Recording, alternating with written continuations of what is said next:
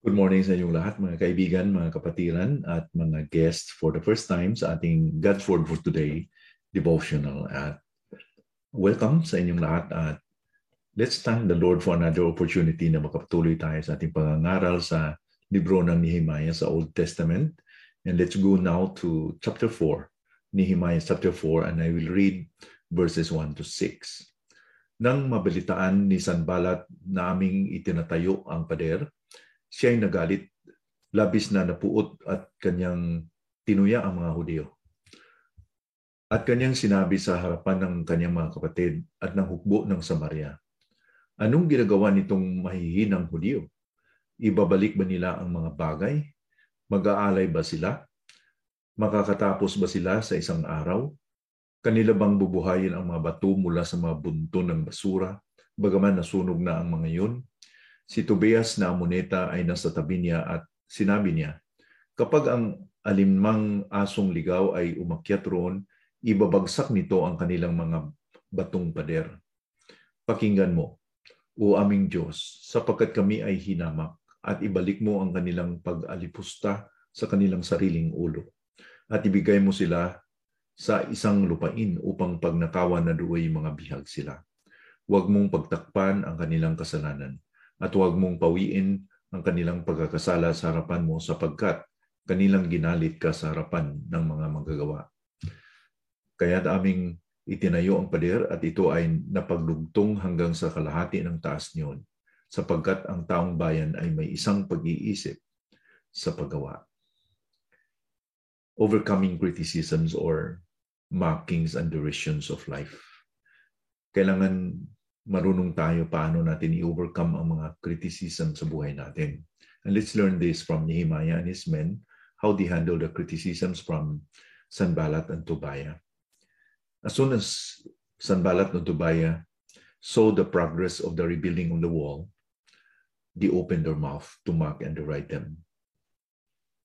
Katulad ni Sanballat at kay Tobiah, ang ating kaaway na si Satanas wants to make us feel defeated or passive or self-focused or discouraged. Ganyan naman ang gusto niya, that we will run away and rebel against God. Katulad sa sinasabi, people threw stones at a fruit-bearing mango tree. So critics do mount attack to a growing ministry or project. Ang moving object ay madaling mapansin. Ang stagnant and not moving object ay hindi nakikita. So once the enemy is aware and nakikita niya that a ministry, a church, a family, or your life is moving for God, then you attract attention from him. And he will do his attack to discourage you. Let's remember that. And let's not be surprised because ating natutunan na pag tayo ay ginamit ng Panginoon for a significant cause for the kingdom of God, seryosuhin tayo ng Diablo in order for us to be discouraged not to continue. So their attack included the following mockings, like anong ginagawa sa mga mahihinang Hudyo, feeble Jews. It includes attacking their motive that it was selfish. Are they going to do it for themselves? You know, minsan kung atakihin tayo, ang inatake or ang inaalaw ito ng Panginoon para po masuisa natin ang ating motive. Am I doing this for myself or for the glory of God? And for their lack of stamina, will they really sacrifice? Will they be able to do it in a longer period of time? Or impatience? Magawa ba nila ito in a day? Di ba na iniisip that it will take their their whole life to do this? and inadequacy before a huge work. Anong gagawin nila sa mga basura na to? Na huge rubbish na nasusunog na. And inatake din sila by focusing on the poor quality of the work. Sabi po ni Tubeya, maski ang isang fox, ligaw na aso, sabi ba, will break down the, their stone wall. It's not really that strong.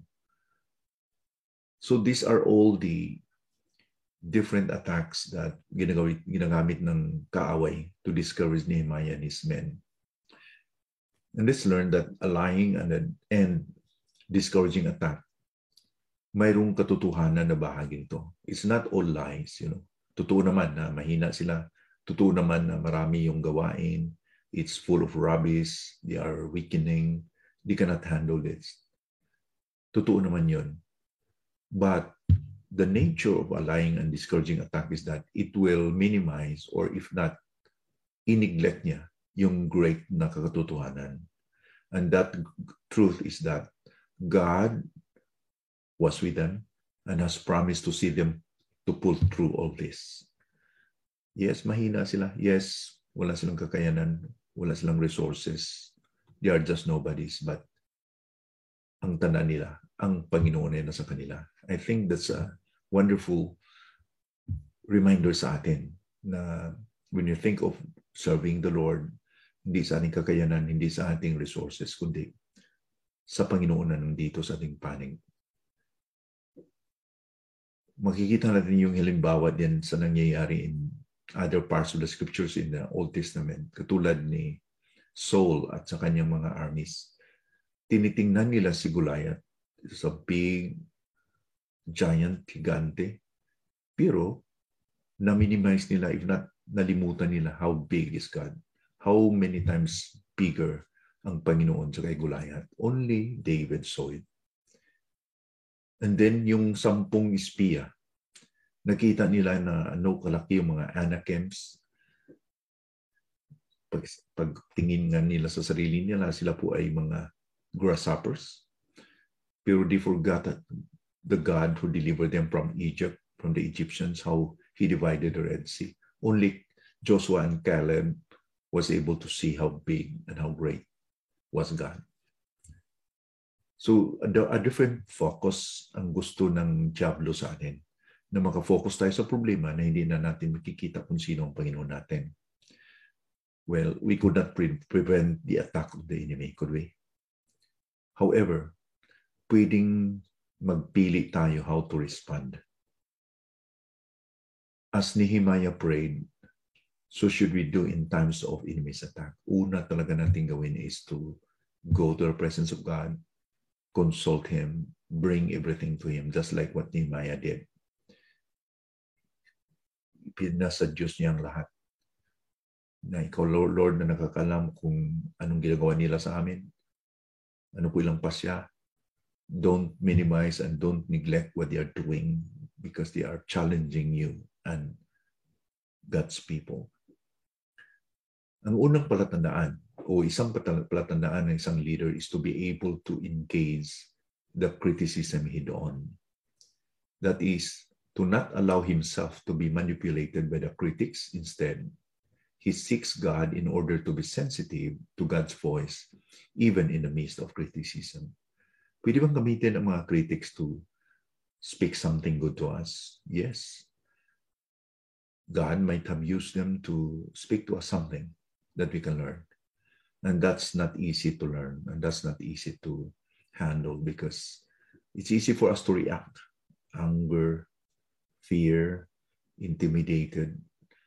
And it's hard for us to be calm and composed. And only by the grace of God that we will be able to become and compose even when we are attacked. But there's nothing to panic if we believe that God is in control. A reaction of either anger or fear will give the critic a foothold to manipulate. Kung magalit tayo o matakot tayo, na-manipulate na tayo sa ating kaway. Instead, the response of faith in God ay ma-manifest yan sa ating panalangin so that the criticisms will become ineffective or toothless. Walang epekto sa atin. So because of the prayer of Nehemiah, he handled these critics or criticisms well. As a result, the people had a mind to work. And that is one of the things that really had should should encourage us that nakakabigay sa atin ng halimbawa na kung ano man ka tindi ang mga pagbato ng Diablo, ay nakikita natin na ang mga tao din ay napatuloy sa kanilang gawain. They had a mind to work. They had commitment really to continue. This immediate answer to the prayer made no difference in the enemies. Instead, Nehemiah's prayer was answered in the people of God doing the work. Hindi naman pinatay ng Panginoon yung mga kaaway. Si Sanbalat at si Tobia na patuloy pa rin sa kanilang pag, um, pag-discourage sa kanila. Pero ang nangyari sa kanila is that hindi sila napituhan. They continued and committed sa pag-build sa wall. They had a mind to work. Nehemiah's prayer was focused in asking God to take care of his enemies. Ikaw nang bahala sa kanila, Panginoon. Alam niyo ang ginagawa nila. And ang resulta, God answered by taking care of God's people. They had not been affected but have the commitment to work. They have a mind to work. What a good example. What a good reminder sa atin. Do you have problems like this today? may mga tao in your office, in your work, or anong ginagawa mong maganda sa Panginoon ay nakikita nila yung kamalian and ginamit ito ng Diablo to challenge you in order for you to fold your hands, pack your things, and then surrender ka na. Don't you know, maybe God allowed this to happen in order for you to become strong because like Nehemiah, we can respond by faith. Let's transform these situations today in prayer and believe God will intervene. God is sovereign. God is in control. May God bless us. Manalangin tayo. Panginoon, salamat po for your word today. Yes, Lord. You allow sometimes critics, enemies to, to, to disturb us, to distract us. Not because you are mean, but because, Lord, you want us to grow in our faith. Because in times like this, we need to be like Nehemiah to go into your presence and seek your face. Panginoon, salamat po sa example ni Nehemiah today. Help us to be like him. Help us that ang aming response will be a godly response, not out of the flesh. Protect our hearts. is not about us, it's about you, Lord, that kung ano man mga ginagawa namin, ikaw po ay mapupuri.